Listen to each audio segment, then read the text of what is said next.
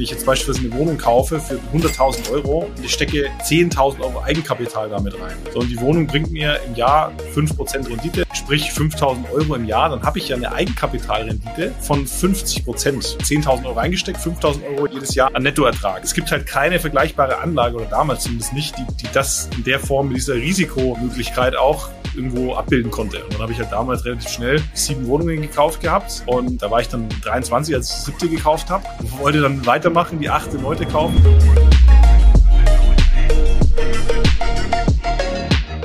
Mit dem Kaiser der Empfehlungen, mit dem lieben Adrian, sitze ich heute da. Ja, Adrian, stell dich mal vielleicht ganz kurz vor. Background, wer bist du?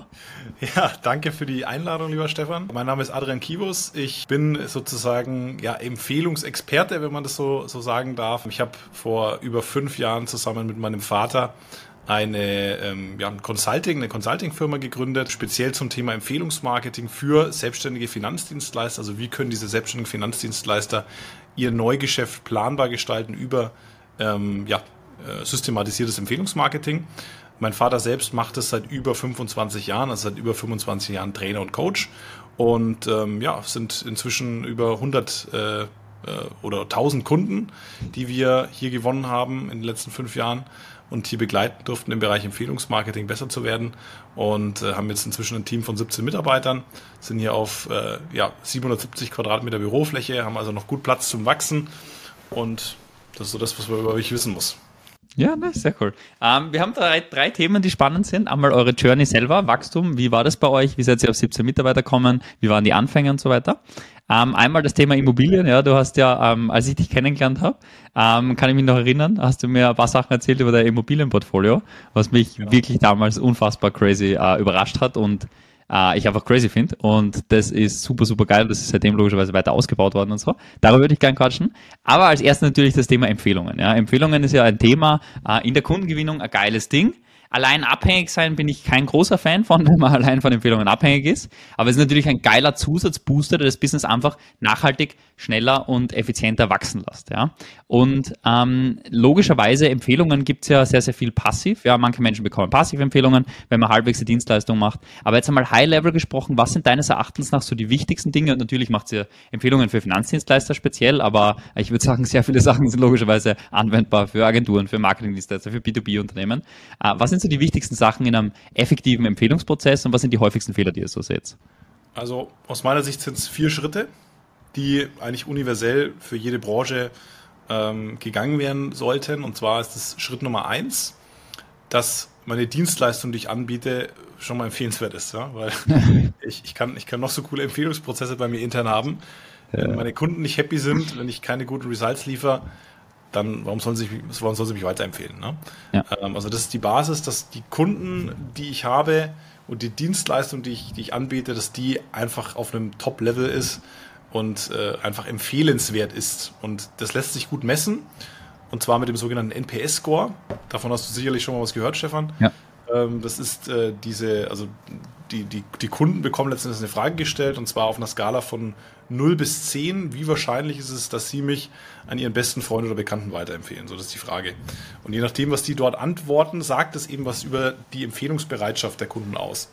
Und da ist es so, alles, was über 9 ist, ist sozusagen empfehlenswert. Also haben Leute aktiv Lust weiterzuempfehlen. Und alles, was unter 9 ist, also 8, 7, 6, das ist alles kaufenswert, aber noch nicht empfehlenswert. Hm. Und das heißt, das Erste, was man mal machen sollte, ist, überhaupt das mal zu messen, diesen NPS-Score den mhm. abzufragen von seinen Kunden, aber bitte nicht im persönlichen Gespräch. Das ist das kontraproduktivste, was du machen kannst. Also wenn du in jedem Gespräch den Kunden einfach fragst, so, äh, jetzt sagen sie mal auf einer Skala von 0 bis 10, ne, wie wahrscheinlich ja. ist, dass ich mich weiterempfehlen will. So, das funktioniert nicht, weil die Leute sagen meistens ein bis zwei Punkte mehr im persönlichen ja. Gespräch. Ja? Das heißt, du musst ähm, beispielsweise über, über automatisierte Umfragen einfach regelmäßig das, diesen Scorewert von deinen Kunden erheben. Wie kriegst du den und wann fragst du den ab? Hintergrund meiner Frage, wir haben den einführen wollen, haben den eingeführt ja. und ja. Äh, haben den automatisiert über Slack rausgeschickt. Ich glaube, wir haben ihn nur einmal rausgeschickt zu einem bestimmten Zeitpunkt.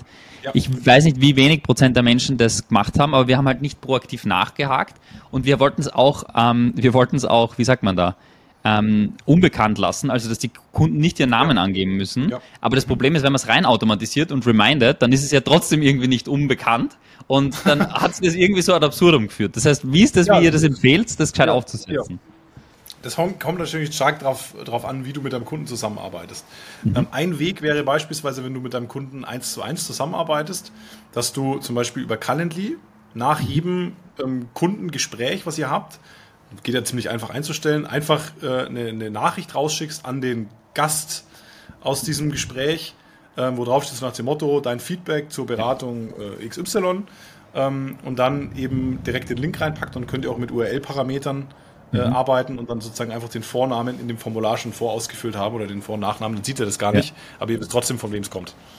Ja. ja also mhm. das wäre wär sozusagen ein Weg, ähm, wenn man eins zu eins mit den Leuten zusammenarbeitet. Ansonsten könnte man auch, ähm, wenn man äh, jetzt eben wie wir zum Beispiel einen Online-Kurs hat, ähm, wir triggern sozusagen Umfragen nach Kursfortschritt und haben dann dort bei uns ein Pop-up, was aufpoppt, ähm, mhm. wo einfach nur drin steht, hier so nach dem Motto äh, eben diese Frage von 0 bis 10 und kann da eben da direkt draufklicken.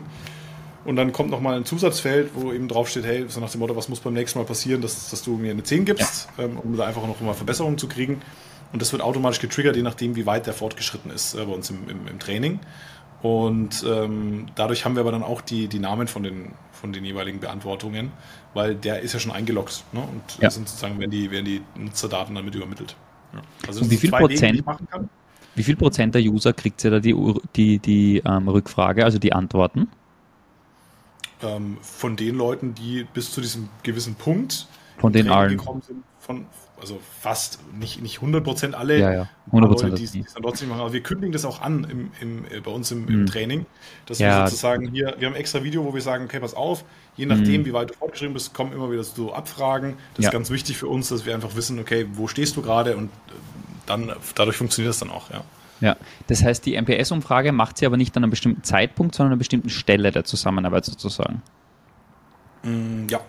Mhm, okay. Genau. Und da fragt Und sie jeden plus, Kunden plus einmal. Nach, plus nach Einzelgesprächen beides. Okay. Und fragt sie jeden Kunden einmal oder mehrfach? Mehrfach. Also hm. wir haben sozusagen verschiedenste Umfragen, wo wir genau sehen, ähm, die Leute, die bis zu dem Punkt XY im Training sind, die haben ähm, an der Stelle gesagt, okay, sie sind bei einer 8, sie sind bei einer 9, sie sind bei einer 10, was auch immer. Mm, ja. ja. Die Leute, die bei, also zum Beispiel bei 50 Prozent im Training. Ja. So die Leute, die beim bei 100 Prozent im Training sind, die haben das und das gesagt. So die Leute, die beim zweiten Training bei 25 Prozent waren, haben das gesagt. Verstehst du? Also ja, mhm. dadurch kannst du dann auch vergleichen. Ja. Wenn ich jetzt eine Marketingagentur bin, ich mache Social Recruiting. Ähm, wie mache ich das dort? Naja, du könntest entweder, ähm, entweder hast du halt regelmäßige Calls, mhm. die du zum Beispiel monatlich hast, wo du halt ja. mit, den, mit, den, äh, mit, deinem Ansprechpartner, keine Ahnung, eine halbe Stunde durchgehst, ähm, was ist diesen Monat alles passiert, was hat sich getan. Dann könntest du es dort auch wieder automatisch raus, rausschicken, ja. ne? diesen, diesen Umfragelink. Ähm, oder du hast halt einen festen Zeitpunkt, ja. wo, du, wo du halt sagst, beispielsweise, bei mir ist immer einmal im Monat oder einmal im Quartal oder alle zwei Monate frage ich das ab. Und dann mhm. kannst du das ja auch entsprechend mit Sequenzen auch so automatisieren, dass du nochmal ja. Erinnerungen rausschickst, wenn du das noch nicht beantwortet hast. Also da, da gibt es ja. Mittel und Wege. Ja. Vor, allem, vor allem der Punkt, den du gesagt hast, der ist, glaube ich, wichtig. Jeder, der das nämlich implementieren will, weil wir haben das implementiert und es hat gar nicht funktioniert. Und ich habe das, ja. glaube ich, warum das nicht funktioniert hat. Nicht, dass wir die okay. Antworten so schlecht waren, sondern wir haben keine Rückmeldung gekriegt, weil wir es, glaube ich, am Anfang der Zusammenarbeit nicht stark genug geframed haben, dass das sau wichtig ist, dass sie das bitte machen. Weil wir haben das Original wirklich automatisiert und rausgeschickt und das hat fast niemand beantwortet. Und ich glaube, das Problem war einfach, wenn weil alles, was man stark am Anfang, im Anfangsframe der Zusammenarbeit, im Onboarding stark betont ja. das, und wieder reminded, das machen die Leute dann. Ich glaube, das ist ein ganz wichtiger Punkt, dass man das sehr, sehr stark darauf hinweist, wenn man die Daten haben möchte, was natürlich wichtig ist, wenn man Empfehlungen bekommen So, jetzt haben wir die Grundlage. Sagen wir, jetzt, machen wir, jetzt haben wir ein geiles Produkt, weil wir holen Feedback ein, verbessern, ja. optimieren. Wie geht es jetzt weiter? Ja, so, und jetzt, jetzt brauche ich einen Weg, wo ich meinem Kunden das nochmal nahelege und ihn nochmal darauf aufmerksam mache, dass es überhaupt die Möglichkeit gibt, mich weiter zu empfehlen. Mhm. Ja, wir, wir, wir, wir führen ja ganz, ganz viele Gespräche mit vor allen Dingen natürlich Finanzdienstleistern bei uns. Aber was wir sehr oft feststellen, dass Leute, die zu wenig Empfehlungen bekommen, zu uns kommen und dann sind die ein paar Monate bei uns im Programm, ja, sprechen das erste Mal mit ihren Kunden über das Thema Empfehlungen und mhm. dann sagen teilweise die Kunden sowas, ja, wie, ich wusste gar nicht, dass sie weiterempfehlen wollen. Äh, mhm. weiterempfohlen werden wollen. Ja? Ähm, solche Gedanken haben teilweise Kunden, ja? die wissen gar nicht, okay, vielleicht ist der auch so beschäftigt, kann ich den überhaupt weiterempfehlen, darf ich das, ja, will der das? Ja? So, das mhm. heißt, Dinge, wo wir uns eigentlich denken, so, hä, ist doch total normal, natürlich kannst du mich weiterempfehlen. Ja? Ähm, aber die, die, die, teilweise auch aufgrund, dass es gar nicht richtig kommuniziert wurde in der Vergangenheit, deswegen schon gar nicht weiterempfohlen wird. Ja? So, und ähm, was halt dann sinnvoll ist, ist, dass du in irgendeiner Art und Weise einen strukturierten Prozess bei dir hast, ähm, wo du dieses Thema Empfehlungsmarketing bei deinem Kunden auf dem Schirm bringst. Ja? Wir machen das zum Beispiel bei uns im Onboarding. Im Onboarding stellen wir unseren Kunden unser Empfehlungsprogramm vor mhm. und sagen denen so nach dem Motto, so du bist jetzt, du startest jetzt neu bei uns durch, wir wollen dir auch hier die Möglichkeit geben, äh, natürlich, wenn du während dem Training mit uns zufrieden bist und du sagst, Mensch, das ist so geil, dass das auch meine Freunde, Bekannte, Kollegen ähm, erfahren müssen, dieses Wissen, dass du dort die Möglichkeit hast, uns möglichst leicht weiterzuempfehlen und dann stellen wir das denen in dem Punkt schon vor. Ja? Ähm, plus haben dann natürlich immer bei unseren Zwischenfazitgesprächen auch immer wieder die Möglichkeit, wenn irgendwelche tollen Erfolge da sind, das Thema dann wieder auf den Schirm zu bringen. Ähm, ja. Aber wichtig ist, glaube ich, ähm, da für sich und je nachdem, welche Branche du bist, ist natürlich ein bisschen unterschiedlich, wie du das Thema ansprechen kannst, aber das Thema irgendwo beim Kunden mit auf den, auf den Schirm zu bringen. Ja, dass mhm. er das weiß. Das heißt, am Anfang von der Zusammenarbeit irgendwo, dass man das klar framet und klar den Ablauf taucht. Genau, und auch, auch wir dich weiterempfehlen sollen, ne? weil nichts ist schlimmer, als wenn du mit deinem Kunden vielleicht drüber sprichst und dann sagst, ja, erzähl deinen Freunden davon, weil das ist halt so ziemlich das Schwerste überhaupt also für, deinen, für deinen Kunden, ne? weil es mhm. setzt sich mal in die, in die Lage, der muss jetzt sozusagen zusammenkommen mit einem Freund, Bekannten, ähm, Geschäftspartner, wie auch immer.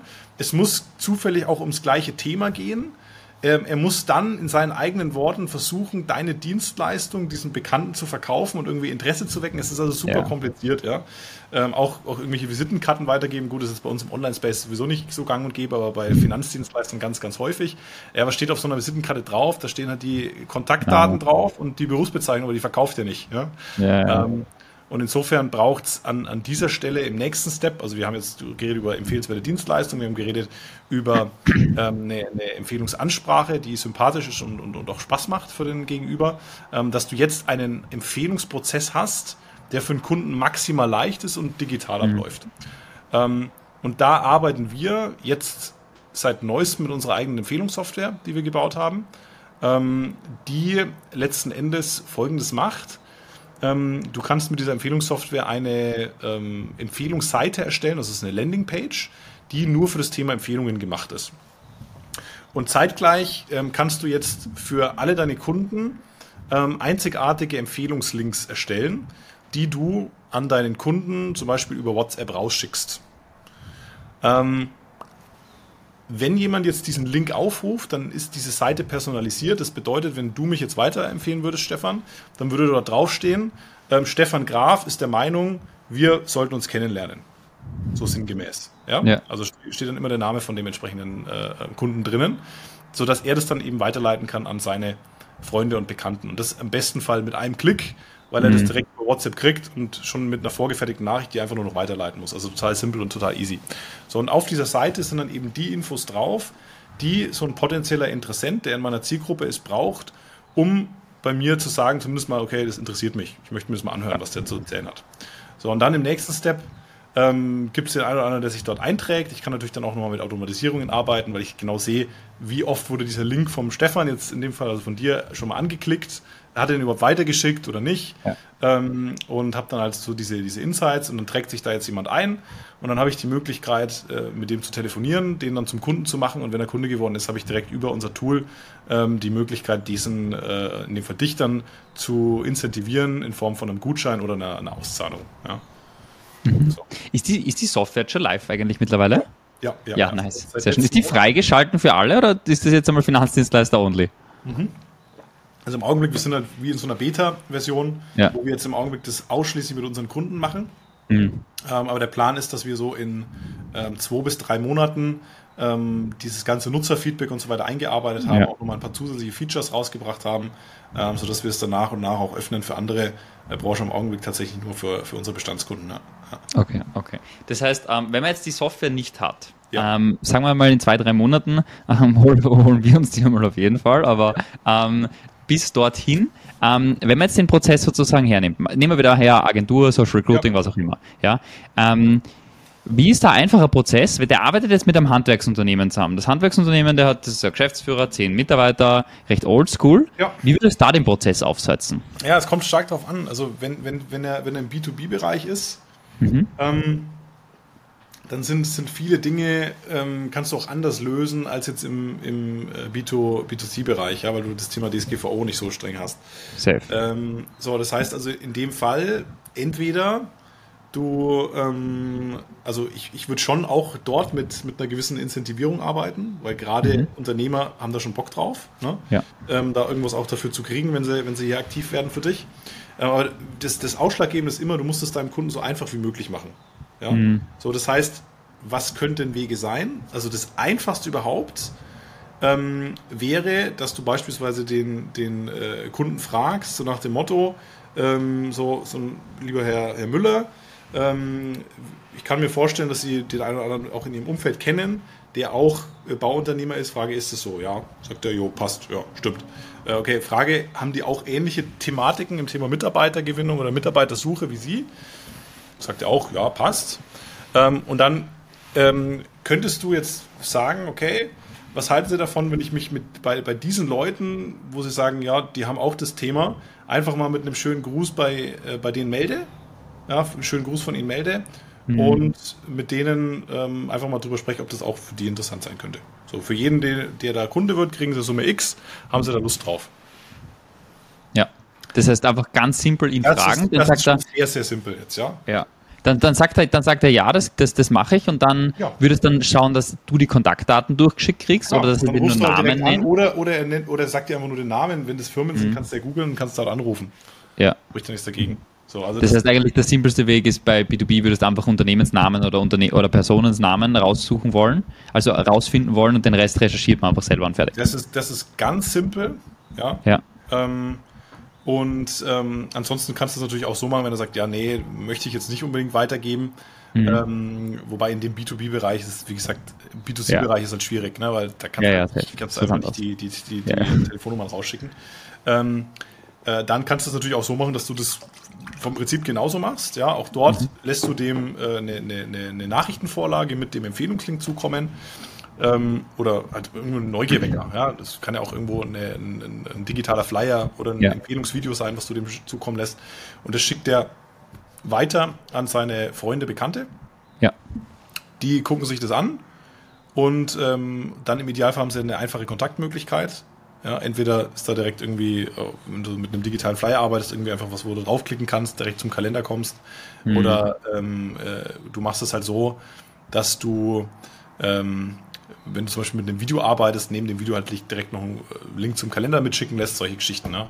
Ja. Und dann können die sich direkt gleich eintragen und dann ist das erledigt. Ja. Ja, es ist wie immer, B2B ist so simpel eigentlich. B2B ist so simpel. Ich liebe B2B. Ja, weil es so simpel ist am Ende des Tages. Ich meine, wenn du die Kontaktdaten kriegst, eigentlich was echt nur ein Unternehmensnamen, der muss, wenn du die nur von der Person aus meldest und sagst, hey, ich war mit dem Hans im, äh, habe mit dem Hans zusammengearbeitet, geiler Unternehmer, wir haben dem Mitarbeiter geschenkt, hättest du da Bock auf ein Mitarbeitergeschenke? Sagt er ja, ja. und dann bist du schon drin. Ja. Ja, also das ist halt der, schau, der, der Punkt ist halt immer, du musst halt, du musst halt gut am Telefon sein. Ja. ja. Wenn du Safe. gut am Telefon bist und du hast die Telefonnummer und du hast eine Referenz, über die du dich meldest, dann bist du ja relativ easy im Gespräch und, und ja. wenn du halbwegs verkaufen hast, kriegst du es dann auch hin. Ne? Safe, ja. Ja, nice. Okay. Ähm, so, das heißt, das ist der Empfehlungsprozess. Ähm, gibt man dem Kunden immer was in B2B? Würdest du, wie, würdest, wie würdet ihr das empfehlen? Ja? Wenn man sagt, dem Kunden was geben, gibt man dem prozentual einfach 10% oder wie würdest du das machen? Das kommt stark auf die Dienstleistung drauf an. Also das musst du, musst du für dich kalkulieren. Ähm, wir machen so, dass wir 10% weitergeben. Mhm. Ähm, es gibt auch Leute, also gerade, gerade im Softwarebereich ist es ja gang und gäbe, ja. dass du auch bis zu 30% weitergibst. Ne? Also je nachdem, was du halt für ein Geschäftsmodell hast und was halt ja, auch für dich Sinn macht. Ja, ja. Es sollte halt aus mhm. meiner Sicht auch nicht zu komplex werden, ja. Mhm. Also gerade wenn du jetzt irgendwie mit, mit irgendwelchen monatlichen Verträgen arbeitest, äh, als Agentur zum Beispiel, ja. du musst dann irgendwie jeden Monat das Ding durchreporten und schauen, oh, was kriegt er jetzt ausbezahlt ja, das ist dann halt, ja, also entweder du hast es dann irgendwo automatisiert und, und, systematisiert, dass du dich dann irgendwann drum kümmern musst, aber ich würde jetzt nicht irgendwie hergehen und irgendwie manuell da irgendwas was, äh, vor mich hinspinnen. Ja, ja, safe. Okay, ähm, das ist so vom Empfehlungsprozess, wie man es aufbaut. Also ähm, im ersten Schritt einmal maximal empfehlenswert logischerweise werden, MPS-Score abfragen, Feedback einholen, Feedback nutzen, reinbrachen. Dann im, im Onboarding, im Training am Anfang, in der Zusammenarbeit, ähm, klar den Frame setzen und sagen, hey, so schaut unser Empfehlungssystem aus, bla bla bla. Mhm. Und dann proaktiv nachfragen ab einem bestimmten Punkt, dort einfach wirklich proaktiv reingehen, ist am einfachsten immer im direkten Gespräch logischerweise, oder? Das sollte man jetzt nie irgendwie anders klar, Und dann aber auch halt Verbindlichkeit reinbringen. Ja? ja. Also wenn er sagt, jo, er will dich weiterempfehlen, ähm, dass du dann auch mit ihm zum Beispiel eine klare Empfehlungsvereinbarung triffst. Okay, so nach dem Motto, alles klar, dann würde ich dir jetzt diesen Link hier weiterschicken oder ja. wie du es dann auch immer machst. Ne? Ähm, Frage, bis wann glaubst du, dann hast du das weitergeschickt und dann machst du halt mit ihm einen Folgetermin aus. Alles klar, ne? erfahrungsgemäß dauert es dann so bis zu 48 Stunden, bis der andere sich das angeguckt hat. Ich würde mich dann ja. gern dann nochmal bei dir melden, um einfach zu hören, wie haben denn deine Bekannten reagiert ähm, und einfach ein Feedback von dir kriegen. Können wir das so machen? So, und dann hast du auch eine gewisse Verbindlichkeit damit drin Safe. und ähm, dann funktioniert es auch. Mhm. Cool, alright. Ähm, eine Sache noch und zwar, ähm, genau. gibt es noch irgendwas, wo du sagen würdest beim, Empfehlung, beim Empfehlungsprozess, Empfehlungen generell, das ist was ganz, ganz ja. Wichtiges noch? Ja, ja, und das ist, äh, so der vierte Schritt. Ähm, und zwar, dass du super gute Online-Schaufenster hast. Mm, ja. ja. Weil, wenn, wenn je, je, mehr Leute über dich erfahren oder, oder über dich hören oder von Bekannten du weiterempfohlen wirst, desto häufiger wird es vorkommen, dass Menschen nach dir googeln.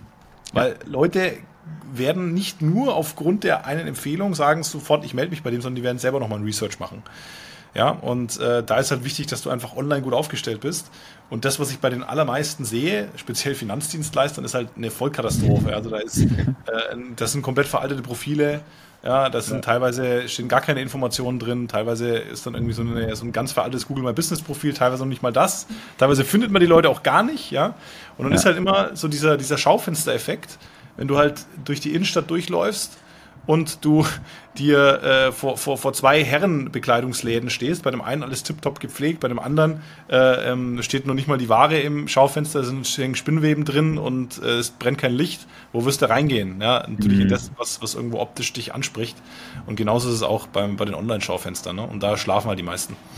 Ja, fix. Das ist, also das ist was auch, das würde ich auch hardcore unterschreiben, je mehr Traffic man hat und umso, also dieses, dieser Gesamtauftritt online, ja. ob das jetzt Social Media ist, Bewertungen sind, Website, was auch immer, der wird halt ultra key und key, je mehr Traffic man halt hat. Und gerade bei Empfehlungen logischerweise, ich meine, das ist der heißeste, wärmste Traffic, den man haben kann. Da ist halt sinnvoll, wenn das aufgeräumt ist und gescheit ist. Ja, weil wenn, wenn, wenn, jetzt ist ja das ist der letzte Schritt. So. Mhm. Die Leute sind eigentlich schon so weit, dass sie sagen, ja, das interessiert mich. Und wenn das, was dann halt kommt, komplett abturnend ist, ja, dann, mach, dann, dann hören sie auf. Ja, so. ja fix.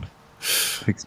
Äh, kurze Frage, wie seht ihr Content Marketing in, in, in Verbindung damit? Also ähm, speziell jetzt beispielsweise Finanzdienstleister, ja. aber auch gerne Agenturen, weil ja. ich zum Beispiel, Agenturen sage ich jetzt generell oder gern im B2B, ähm, Content Marketing, ich würde das erstens mal outbound aufbauen, ja. das gescheit zum Funktionieren bringen und dann sowas wie Content Marketing ein bisschen ergänzen, einfach nicht, weil es mega geile Reichweite generiert, sondern einfach für den Vertrauen, für den Vertrauensaufbau, so als kann man sagen, so Lead Nurturing, Sales Funnel und so weiter. Ja, voll, voll. Also das Spannende daran ist halt, also die, die Leute gehen halt durch verschiedene Steps. Ne? Die geben den Namen bei Google ein, dann gucken sie sich meistens als erstes die Bewertungen an, lesen mal ein paar Bewertungen durch, dann gehen sie auf die Website und dann schauen sich meistens Profile auf den sozialen Medien ein. Manche machen alles, manche sagen auch nach den, nach den Rezensionen, ja, passt, passt für mich, ja. Manche sagen nach der Website passt für mich, manche gucken sich halt alles an und schauen dann eben auch auf die Social Media Profile. Und wenn dort dann natürlich der letzte Beitrag von vor fünf Jahren war, ähm, wo du mal irgend so ein Image-Video äh, abdrehen lassen hast, ja, was, was einfach mittlerweile komplett veraltet ist, dann ist das auch nicht unbedingt vertrauensfördernd. Ne? Ja. Und ähm, von daher Content Marketing auf jeden Fall im Mix macht es durchaus Sinn, das mitzubespielen. Du musst jetzt nicht komplett heavy jeden Tag ja. fünf Beiträge hochladen, aber wenn du mal ähm, auf den relevanten Plattformen für deine Zielgruppe, ähm, sage ich mal, ein bis zwei Beiträge im Monat äh, hast, dann ist das für den Zweck ähm, auf jeden Fall ausreichend. Nice. Und ich meine, ein, zwei Beiträge im Monat schafft man ja, also selbst wenn man es vorplanen wird, könnte man das ja im Quartal vorplanen oder im, im, im, Jahr, ja. Also das ist dann echt, echt für jeden stemmbar, würde ich sagen. Ja. Nice. Okay, äh, cool. So viel zum Thema Empfehlungen. Sehr, sehr nice. Ähm, was ist realistisch aus deiner Sicht? Ähm, was kann man so für Quoten erreichen im Empfehlungsbereich, ja, würdest du sagen? Weil ich weiß noch zum ganz früher, als wir keine planbare Kundengewinnung gehabt haben und ich von jedem Kunden unter Anführungszeichen komplett abhängig war. Ich glaube, ich habe Empfehlungen wirklich hardcore gemacht, sehr, sehr hardcore. Ich habe Gefühl, dass, Gefühl, dass am Neukunden immer gewonnen haben, einen halben neu, neuen Kunden aus über Empfehlungen rausgezogen gehabt. Mhm. Ähm, ich würde sagen, weil wir sehr akribisch waren, aber auch ähm, der Empfehlungsprozess damals recht gut war. Ähm, was ist so realistisch, weil heute beim, bei dem Scale haben wir nicht die Conversion leider ähm, auf, für online Kunde, aber was würdest du sagen, ist so realistische Conversion, wo man sagen kann, so viele, so viele Empfehlungskunden kann man pro Kunde rausholen? Kommt stark auf die Zielgruppe drauf an. Wenn du, wenn du jetzt eine Agentur hast, die zum Beispiel irgendwo auf das Thema äh, beispielsweise Mitarbeitergewinnung spezialisiert ist, dann ist immer die Frage, mhm. Wie groß ist das Netzwerk von dem Kunden von dir, wie viele Leute kennt er in seinem Umfeld, die genau das gleiche Problem haben. Ja. Ähm, so, jetzt nehmen wir ganz kurz Beispiel her, Handwerker. Handwerker mhm. kennt original sieben Nebenhandwerker, die alle quasi irgendwie seiner, seiner Umgebung ja. sind und halt original alle das gleiche quasi machen. Ja, ja also bei unseren Kunden ist es so, da, da kann ich dir die Erfahrungswerte sagen, ähm, die sind meistens im, im B2C-Bereich unterwegs und da ist es halt so, dass die Dienstleistung für fast jeden in Frage kommt aus dem, aus ja. dem Umkreis, ja. So, ja. und da, da kriegen unsere Kunden im Schnitt pro Gespräch, wo die diese Empfehlungssystematik einsetzen, zwischen drei und fünf Empfehlungen. So. Davon werden dann halt im Schnitt, ja, je nachdem mit welcher Strategie sie arbeiten, ähm, im Schnitt so zwischen 20 und 25 Prozent Kunde. Also kann man sich's ausrechnen. Wild. Ja. Glaubst du, ist es im B2B auch so machbar? Im B2B-Bereich, naja, wenn du es jetzt so machst, machen würdest, wie ich es dir vorgeschlagen habe äh, oder wie ich es vorhin erzählt habe und du bist ähm, gut am Telefon, auf jeden Fall. 25, also wenn ich einen Kunden habe, kriege ich drei bis fünf Leads daraus. Ja. Aha. Wild, ja, das wäre wilde kranke Conversion. Ja, und, aber von diesen drei bis fünf 25 Prozent gewinnst du als Kunde. Das habe ich schon verstanden, aber also ich meine, sprich, mit, mit Empfehlungsaussprachen ist sozusagen gemeint, in, ja. in dem Fall B2, B2C, der Kunde schickt an so und so viele Leute diese Informationen über den mhm. Berater weiter. Ach, das ist schon. Nicht die Leute melden sich dann zurück und sagen, bitte schick mir den Kontakt oder ich buche mir einen Termin, sondern Empfehlungsaussprache wäre schon irgendeine Nachricht bei WhatsApp weiterschicken. Genau. Ja. Krass. Und davon wären 25% zum Kunden? Mhm. Ja.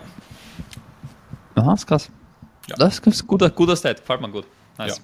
Ja. Ähm, Cool, alright. Ähm, vielleicht noch ganz kurz eine Sache und zwar, ihr habt ja euer Business selber wie aufgebaut, ihr habt jetzt 17 Mitarbeiter, ja. Ähm, ich kann mich noch erinnern, ich weiß nicht, vor wie vielen Jahren ihr gestartet habt, aber ähm, ich glaube vor vier, fünf Jahren sowas, oder? 2018, ja. Hm. 2018, ja, nice. Ähm, Jetzt gibt es aus meiner Sicht verschiedene Meilensteine im Business. Ja. Es gibt so den ersten Meilenstein, so 20 bis 30k monatlich machen.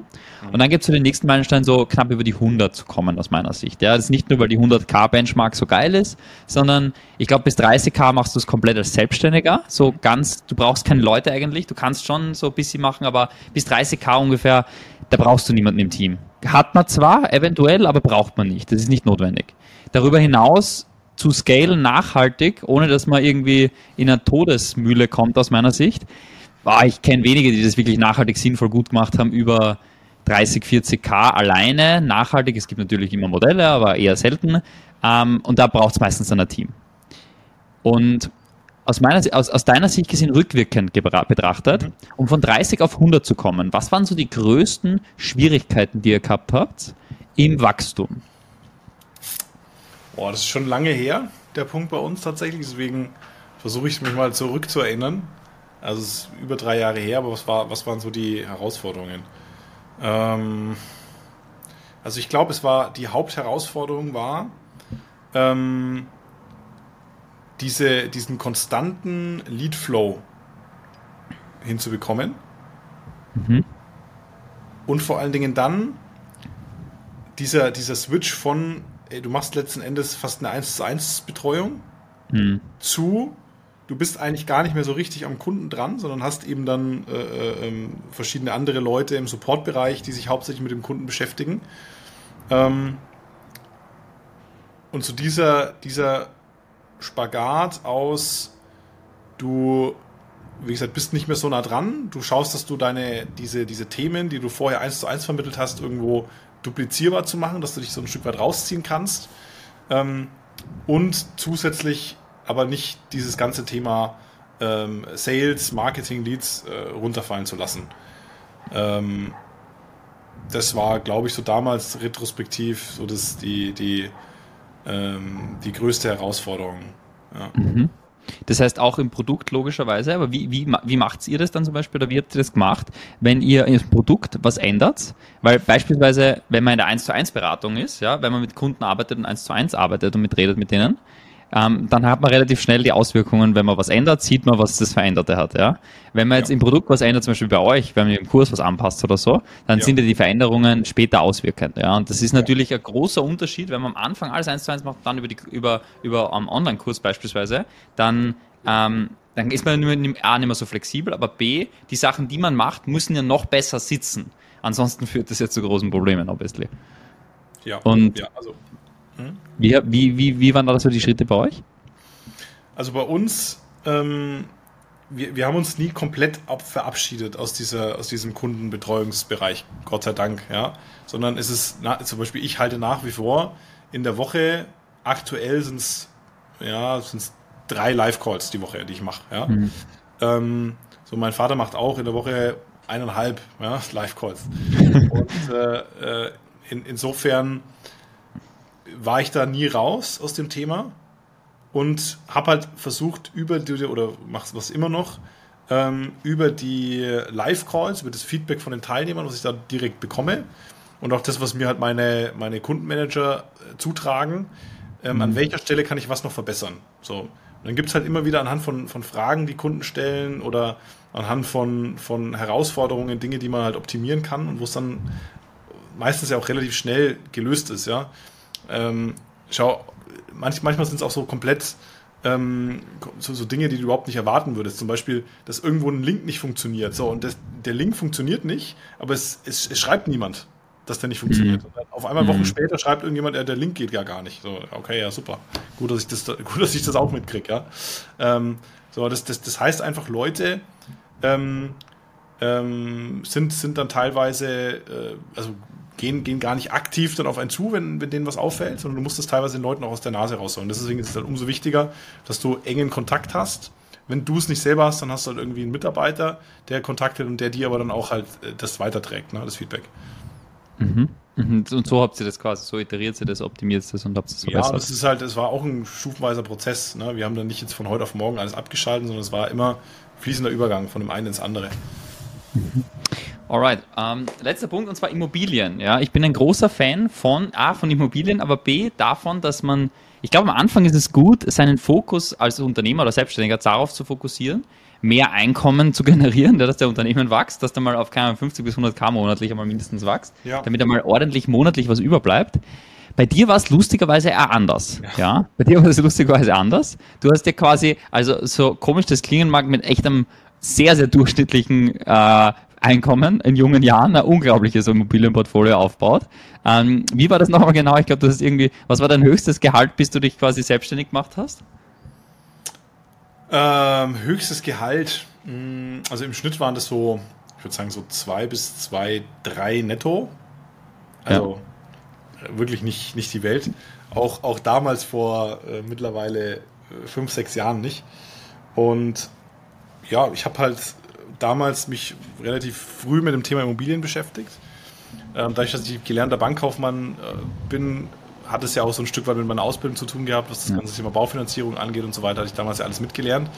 Und irgendwann habe ich dann damals vom, vom Alex Fischer die Inhalte konsumiert und habe mir, dann hat es so Klick bei mir gemacht, ne? weil ich habe dann so gecheckt, okay, diese, diese Hebel, die du hast beim Immobiliengeschäft mit dem ähm, Eigen- und Fremdkapital, wenn man das halt mal verstanden hat, dann checkt mhm. man halt, und damals war es ja noch ein bisschen einfacher als, als jetzt heute, weil die Finanzierungszinsen deutlich niedriger waren, dann checkt man halt, okay, wenn ich, ähm, wenn ich, wenn ich jetzt beispielsweise eine Wohnung kaufe für 100.000 Euro und ich stecke 10.000 Euro Eigenkapital damit rein. So, und die Wohnung bringt mir im Jahr 5% Rendite, das war damals, als ich gekauft habe, normal. Ähm, sprich 5.000 Euro im Jahr, dann habe ich ja eine Eigenkapitalrendite von 50 Prozent. Hm. Also im Wesentlichen, ja. Ja, ja.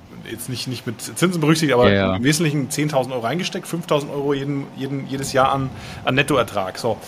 Und äh, es gibt halt keine vergleichbare Anlage, oder damals zumindest nicht, die, die das in der Form mit dieser Risikomöglichkeit ähm, äh, auch irgendwo abbilden konnte. Und dann habe ich halt damals relativ schnell ähm, äh, sieben Wohnungen gekauft gehabt.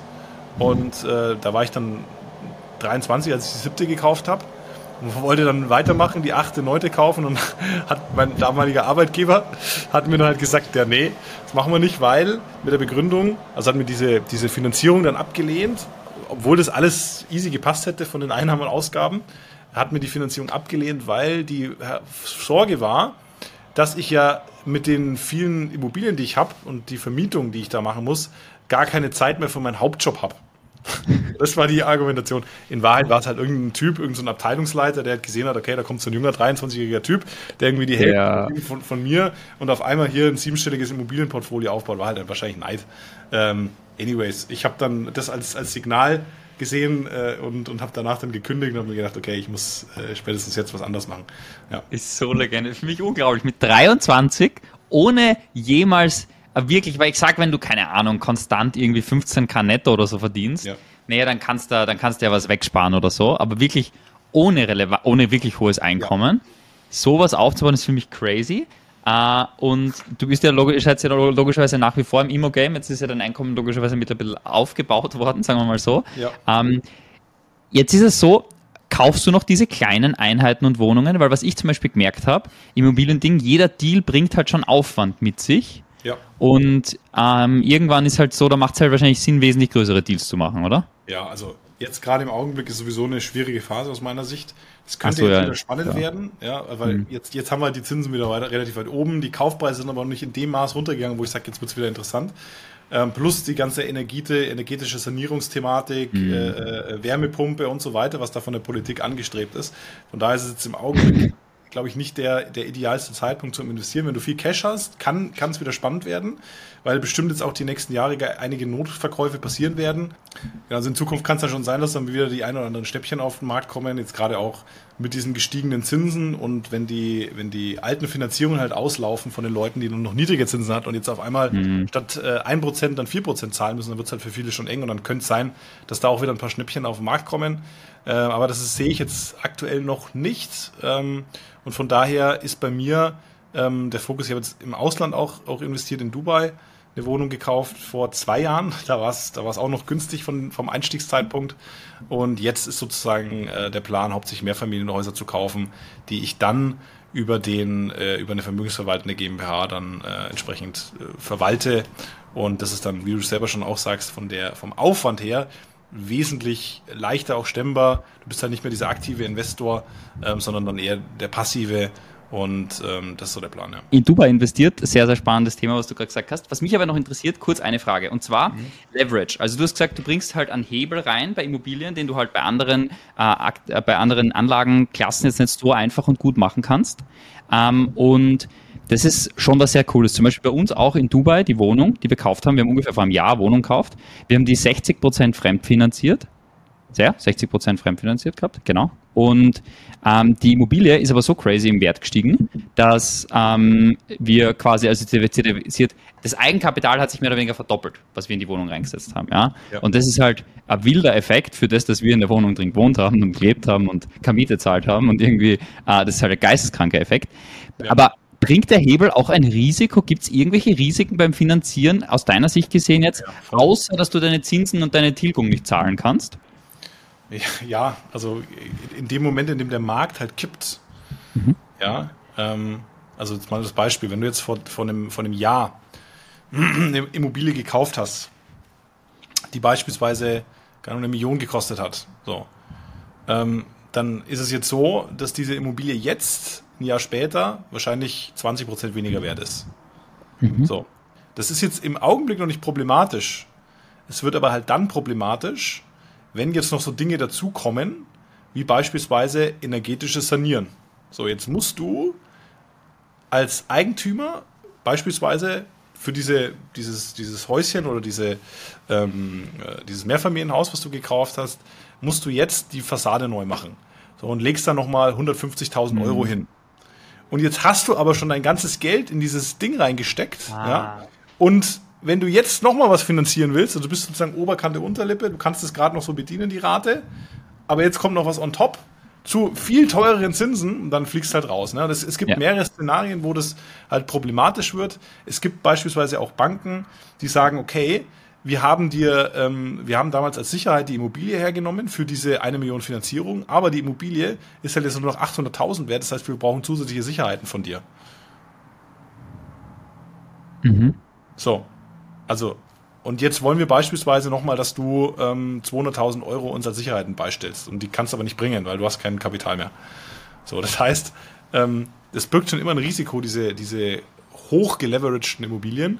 Das kannst du aber relativ einfach umgehen, indem du halt nicht zu teuer einkaufst. Auch, klingt auch wieder einfacher als gesagt, aber ich habe damals beispielsweise alle meine Immobilien mindestens 30 Prozent unter Marktwert gekauft. Und das war halt 2014, ja, 2014, 16. Und da, dass das da so weit nach unten geht, habe ich mir gedacht, das kann eigentlich, kann eigentlich fast yeah. nicht sein. Ich habe teilweise sogar ohne Eigenkapital finanziert, weil es dann auch möglich ist. Verstehst du, wenn du günstig genug einkaufst, dann ist sozusagen diese, dieser, dieser günstige Einstiegszeitpunkt ist dein Eigenkapital. Ja, wenn, wenn du eine Immobilie, die eigentlich 100.000 kosten würde, für 70.000 kriegst und du finanzierst trotzdem voll, dann, dann hast du sozusagen das Eigenkapital geschenkt. Ja. Also. Das ist so wild, das ist so wild. Aber das ja, heißt. Du hast halt auch eine Eigenkapitalrendite, die ist unendlich, weil wenn du kein Eigenkapital einbaust, dann ja, arbeitest du nur mit fremdem Kapital. Wie, weil die Wohnungen, die sieben, die du damals gekauft hast, hast du die alle noch im Portfolio? Mhm. Weißt du ungefähr, ähm, wie viel Eigenkapital du damals einbracht hast und wie viel Wert die heute haben? Ja. Ähm, äh, soll ich das jetzt sagen? Nee. Also, ja, sicher. Äh, die, die, ich habe Eigenkapital eingebracht. Hm, ich rechne es kurz durch. 40.000?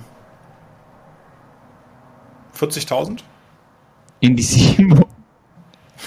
In sieben Wohnungen? Ja, ja. Geisteskrank, Alter. 40.000 Euro Eigenkapital. Und ähm, die sind heute wert knapp, knapp eine Mio. Da, da, und, und, und irgendwie, ich, ich habe gestern habe ich nachgeguckt, sind noch 358.000 Euro Finanzierung drauf. Also was? Ja. Alter Schwede. Das heißt, aus 40.000 Eigenkapital natürlich ein bisschen Zinsen und Tilgung inzwischen zahlt, logischerweise, aber jetzt wahrscheinlich nicht ultra heftig viel. Ja, aber das habe ich aus den Mieten bezahlt. Ne? Ach, das du hast gar kein Cashflow in diesen Deal rein dann? Nein, null. Alter Schwede. Das heißt, du hast aus 40.000 Euro sind quasi in Eigenkapital gesehen ja. sechs. Wobei man das auch nicht so sehen kann, weil ich habe ja teilweise ich habe ja teilweise die, die Mieten, die ich damals eingenommen habe, habe ich sozusagen, das, was übergeblieben ist, habe ich als Eigenkapital wieder genommen. Verstehst du? Aha. Also ich hätte jetzt ak aus aktivem Einkommen ja. ist also ist, sind, sind, sind 20.000 vielleicht reingeflossen. Also es ist noch mehr also, sogar. Eigentlich ist es noch mehr, ja. Also Geisteskrank, ist, äh, Alter. Ja. Geist. Ja, aber es war damals die Möglichkeit. Heute, heute könnte ich es jetzt wahrscheinlich auch nicht mehr so einfach äh, wiederholen, ja, weil einfach die, das Zinsumfeld ist ein anderes. Ja, die, aber ähm, äh, es gibt auch mehr Investoren mittlerweile, die das gecheckt mhm. haben. Aber damals ja. war es halt schon echt geil, ja. ja. Wild, Alter. Äh, geil. Ähm, okay, und kurze Frage noch. Risiko. Gibt es sonst gar kein Risiko? Das heißt, das einzige Risiko wäre, du kannst die Zinsen nicht zahlen oder die Tilgung nicht zahlen oder es kommt halt irgendwas zu sich. Gibt es sonst ja. kein Risiko beim Finanzieren? Doch, doch. Ja, natürlich, klar. Ähm, dass du halt einfach eine, ein beschissenes Objekt kaufst.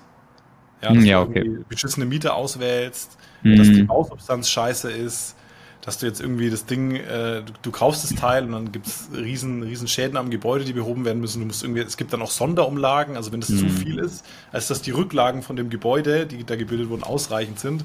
Ähm, und keine Ahnung, das muss, wenn mal ein Dach gemacht werden muss, dann kostet halt mal 50.000 und wenn dann halt irgendwie 10.000 Rücklagen fürs Gebäude da sind, dann muss halt jeder Eigentümer mal 10.000 Euro Sonderumlage bezahlen, ja. So, das ja. ist schon auch ein Risiko. Wenn du dich da halt nicht auskennst, dann wirst du halt auch äh, äh dann, dann böse aufs, auf, auf die, äh, aufs Näschen fliegen, ja. ja. Und ähm, von daher, und es gibt noch andere Risiken auch. Also es ist nicht so, dass das jetzt hier total easy ist, aber wenn man sich ein bisschen ja, auskennt, kann man die weitestgehend minimieren und dann auch gute Geschäfte machen, ja. Ja. Ja, super spannend, weil äh, ich finde Immobilien, also ich finde Unternehmertum fucking geil, aber ich finde Immobilien auch immer interessanter, ja. Also wenn man jetzt die zweite Wohnung in Dubai kauft und ähm, wir haben ein Haus dort schon verkauft jetzt mit einem ganz okayen Gewinn, das war jetzt so ähm, Ding und haben jetzt die zweite Wohnung gekauft und ich muss halt echt sagen, vom Modell her, so wie der Grant Cardone, das macht, feiere ich das brutal. Einfach ein Business haben, was gut fahrt, was Cashflow produziert und alles, was geht, in Immobilien parken, so übertrieben gesagt, ja. Das ist so ja. vom Modell her, wie es halt selber sehr, sehr feier, weil ich habe selber, wir haben, also ich weiß nicht, was du für alternative ähm, Investments auch schon gemacht hast, also ich habe über 100k in Krypto versenkt und das ist einfach so aus meiner Sicht halt nicht das Game, was ich spielen kann. Ja, also genau, also ich habe ich hab aktuell, habe ich tatsächlich auch ähm, halt äh, Cost-Average-Sparplan auf Krypto laufen ja. ähm, die jetzt, wo ich aktuell irgendwie so 0 auf 0 bin, aber aktuell stehen sie ja nicht so rosig, wenn man es ja. aus der Vergangenheit sieht. Ähm, dann halt auch noch, auch noch Aktien, die ich halt einfach anspare, weil ich halt im Augenblick einfach keine große Alternative sehe und da halt auch nur mhm. ganz ausgewählte äh, Aktien.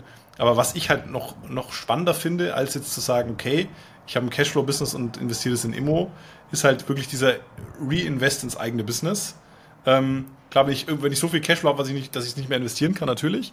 Aber zum Beispiel bei uns war jetzt diese Software-Geschichte war schon ja. auch ein großes Invest. Safe. Wo wir aber gesagt haben, okay, strategisch bringt uns das halt absurd hohe Renditen.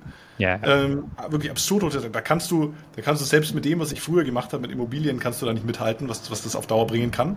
Ja. Ähm, und, und da ist es dann natürlich dann schon nochmal spannender, weil du da natürlich ganz andere Hebel hast. Aber äh, ja, vom, vom Grundsatz her ist es schon richtig, dass auf jeden Fall Immobilien aus meiner Sicht ins Portfolio gehören. Einfach auch als Absicherungsmechanismus. Ich meine, dass jetzt äh, die, die Wohnungen komplett verschwinden, ist halt eher unwahrscheinlich, dass das Business mal verschwindet. Ist halt statistisch gesehen jetzt gar nicht mal so unwahrscheinlich, ja. Ist möglich. Auch wenn man von, auch wenn man von sich selber immer sagt, man ist der geilste und coolste, aber die Statistik ja. zeigt ja, dass, dass relativ viele da ähm, Unternehmen irgendwann mal sterben. Ne? Ja, fix, fix. Cool. Alright. Ähm, das heißt, dein weiterer Plan vom Modell her ist ähm, jetzt einmal die Software aufbauen, ausbauen ja. und skalieren oder wo geht's hin ja. bei euch? Ja, voll. Also das ist, das ist der, der, der vollkommen der Plan.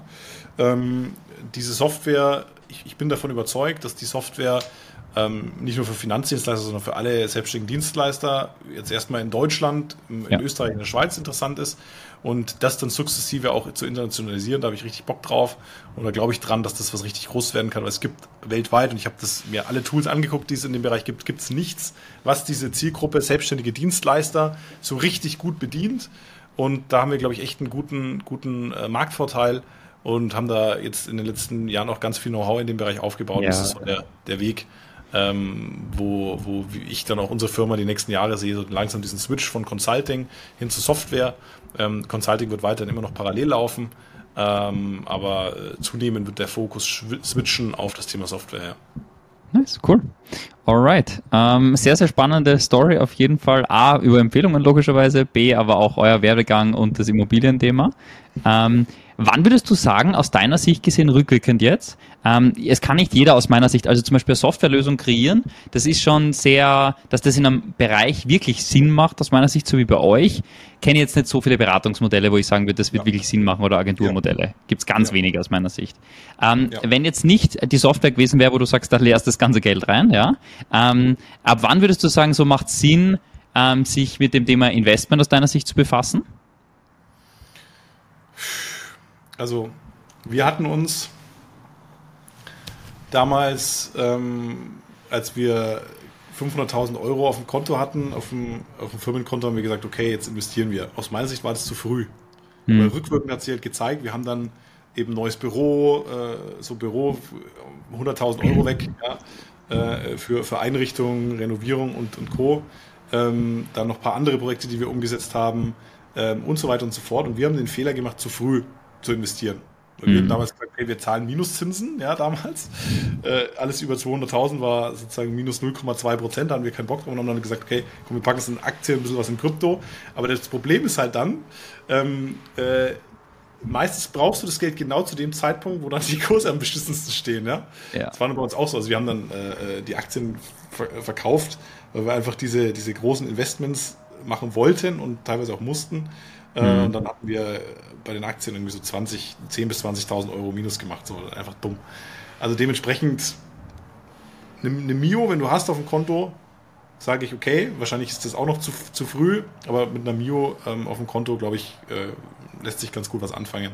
Und ab dann, glaube ich, macht Sinn, ähm, entweder zu gucken, wo kann ich noch stärker, aggressiver bei mir im Geschäft wachsen, äh, oder wenn, wenn das wirklich ausgeschöpft ist und nicht mehr geht, dann was macht es vielleicht für andere Alternativen Sinn. Aber du musst halt immer überlegen, auch wenn du Aktien kaufst und so, mir ist es auch im Nachgang dann äh, eigentlich so richtig jetzt gekommen.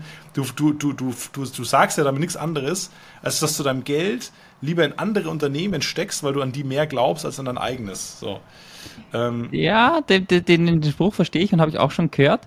Ähm, ich, bei uns zum Beispiel, ähm, ich glaube nicht, dass du jedes Problem mit Geld erschlagen kannst.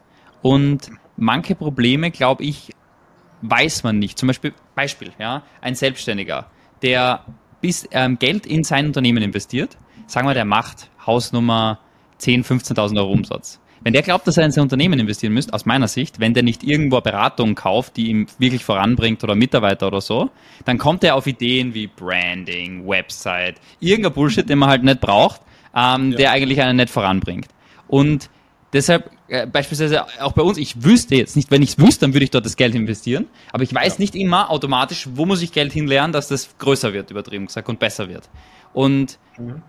das ist, glaube ich, da so ein bisschen ein Ding, wo ich sage, ähm, wenn, nur wenn du, wenn du jetzt Aktien kaufst von einem anderen Unternehmen, nicht, dass wir Aktien kaufen, weil ich Aktien kenne ich mich viel zu wenig aus, bis gar nicht aus. Ich lebe in Dubai und bin happy, dass ich den Dubai-Immobilienmarkt ganz ein bisschen verstehe, dass ich dort Sachen kaufen kann, die sich gut entwickeln angeblich. Ja.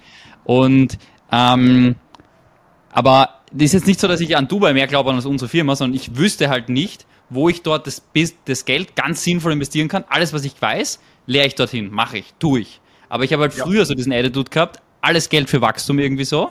Und ja. mittlerweile bin ich draufgekommen, der Engpass ist mir nicht immer das Geld haben. So. Ja, ja, gut. Aber dann auch da könnte man ja sagen, okay, wenn ich es jetzt nicht weiß, was der, was der nächste Step ist, dann investiere ich in das Wissen, um mir den nächsten genau. Step zu holen. Verstehst du? Voll. Voll. Und, und, wir haben zum Beispiel gerade beim, wir, wir, haben zum Beispiel gerade beim äh, Cardon Enterprise, ja, von Grant Cardone, haben wir so zwei Tages-Event, 50.000 Euro, mal schauen, ob das was bringt. Ja, bin, okay. ich glaube, das wird richtig sick. Die haben äh, geisteskrank, die haben innerhalb von vier Jahren hat Cardone Enterprise, das ist nur von Brandon Johnson, das ist der Geschäftspartner von ja. Grant Cardone, haben die von ihr Beratungsbusiness von 0 auf 120 Millionen Jahresumsatz skaliert mit 50-prozentiger Rendite, also 50-prozentiger Gewinnmarge und ähm, haben 30 Portfolio-Firmas aufgebaut. Das heißt, der Alex Hormosi macht ja so Acquisition.com, Beteiligungsfirmen. Der hat mehr oder weniger das Modell von denen. Und die haben 30 Portfolio-Firmen. Ich bin gespannt, was dort kommt. Ähm, die sagen, das ist so, also das soll mal Einstieg, bin gespannt, aber ich versuche halt schon, aber kannst jetzt nicht überall in alle Richtungen machen. Ja, aber schon. Ja. Und, und, das, und das, was ich dann erzähle, klar, ab einem gewissen Betrag, keine Ahnung, wie, wie gesagt, wenn du jetzt über eine, über eine Mio bist und du hast jetzt kein besonders Cashflow-intensives Business, dann kann es schon Sinn machen, gewisse Beträge zu investieren, aber es ist, hm. schau, wenn du jetzt auf, zum Beispiel, du kriegst jetzt auf diesem Seminar irgendeinen Impuls, der total geil ist und es kommt ja. aber raus, okay, du musst, um das umzusetzen, ähm, äh, musst halt irgendwie mal 500.000, 600.000 Euro hinlegen ja, um diese nächsten mhm. Steps zu gehen. So, bei uns die Software, die wird in Summe wahrscheinlich 500.000 Euro kosten. Ja, so, habe hab ich, das, hab ich das vor einem Jahr gedacht, dass ich jetzt 500.000 Euro in so eine Software reinstecke? Nee. So. Das heißt also, das ja. ist halt, you, you, du, du weißt es halt nicht, was kommt und, und wie viel Geld du dann eventuell brauchst zu dem Zeitpunkt. Und äh, insofern, ja, wie gesagt, auf Nummer sicher gehen, auf jeden Fall genügend äh, Geld liquide halten ähm, äh, und, und, und lieber mal, lieber mal abwarten bevor du dann irgendwelche Entscheidungen triffst, die dann schwer wieder umzukehren ist, sind. Ja? Also wenn du beispielsweise jetzt eine, mhm. eine Immobilie in Dubai kaufst und die kaufst du rein, rein aus Cash, das Geld dann wieder rauszukriegen, ist halt nicht ganz so schnell erledigt, meistens. Ne? Auch wenn der Markt jetzt im Augenblick am Steigen ist und du machst dann vielleicht trotzdem noch Gewinn, wenn du das Ding weiter verkaufst, aber du weißt es halt nicht, kann doch genauso auch gut auch drehen. Und dann sitzt du da und hast dann irgendwie von jetzt auf gleich 100k verloren oder so. Mhm, ja. 100% korrekt, ähm, das stimmt natürlich, ähm, aber ja, ich glaube, ich glaub, man muss immer ein bisschen schauen, welche Investments sind wirklich notwendig. Weil ich glaube zum Beispiel in unserem Modell, mich würde es unglaublich wundern, wenn wir für irgendwas 500k hinblättern müssten für den nächsten Wachstumsschritt. Ich glaube wahrscheinlich irgendwie so ein nächster Leader oder so wird eventuell so ein nächster Schritt sein. Aber das ist dann auch mit Recruiting-Effort und der frisst dann ja nicht Cash, upfront Cash so viel, sondern der frisst halt vom bestehenden Profit vom Business ja. wahrscheinlich mehr. Ja, plus ja. oder oder halt, äh, du, wenn du halt einen Headhunter hast, dann kosten so, so Top-Performer, die du, die du reinholst, schon auch gut Geld, ja. Ja, das stimmt, aber selbst, aber selbst der Headhunter wird sich in einem Rahmen halten, wo ich sage, das Vermutlich. ist in einem, in einem monatlichen ja. Überschuss auf jeden Fall deckbar. Ja. ja. Ja, nice. Alright, cool. Ähm, Adrian, dann würde ich sagen, vielen, vielen Dank für deine Zeit, für deine Insights. Ähm, super inspirierend und spannend. Ich kann dir eine Sache sagen, ähm, was vor allem das Thema auch Immobilien, ähm, bist du aus meiner Sicht eine, eine crazy Inspiration damals gewesen für mich, nach wie vor. Und ich bin super froh, dass ich die Immobilie in Dubai gekauft habe. Äh, und das würde ich sagen, ist unter anderem wirklich einfach, weil, äh, als wir damals spazieren waren und du mir erzählt hast, so, das, was du alles an Immobilienvermögen hast, weiß ich noch, wir waren auf der Nürnberger Burg und ich denke mir so, what the fuck, Alter, was ist da los? Ja, ultra wild und ultra geil. Und vielen Dank für deine Insights und deine Empfehlungen. Wer die nicht umsetzt, ist absolut selber schuld. Ich würde die jedem empfehlen, direkt umzusetzen ins eigene Business. Und genau, wenn man dir folgen möchte, wo findet man dich? Äh, am einfachsten auf Instagram. Einfach Vorname, Nachname eingeben und dann kommt man nicht an mir vorbei. Alright, einfach Adrian Kibos eingeben und dann werdet ihr es finden. Wenn ihr irgendwo raufklickt, bekommt ihr Retargeting und werdet überall Empfehlungsma Empfehlungsmarketing sehen, genau. Und genau. in diesem Sinne, äh, ich hoffe, ihr habt einiges mitnehmen können. Bis dahin, ciao.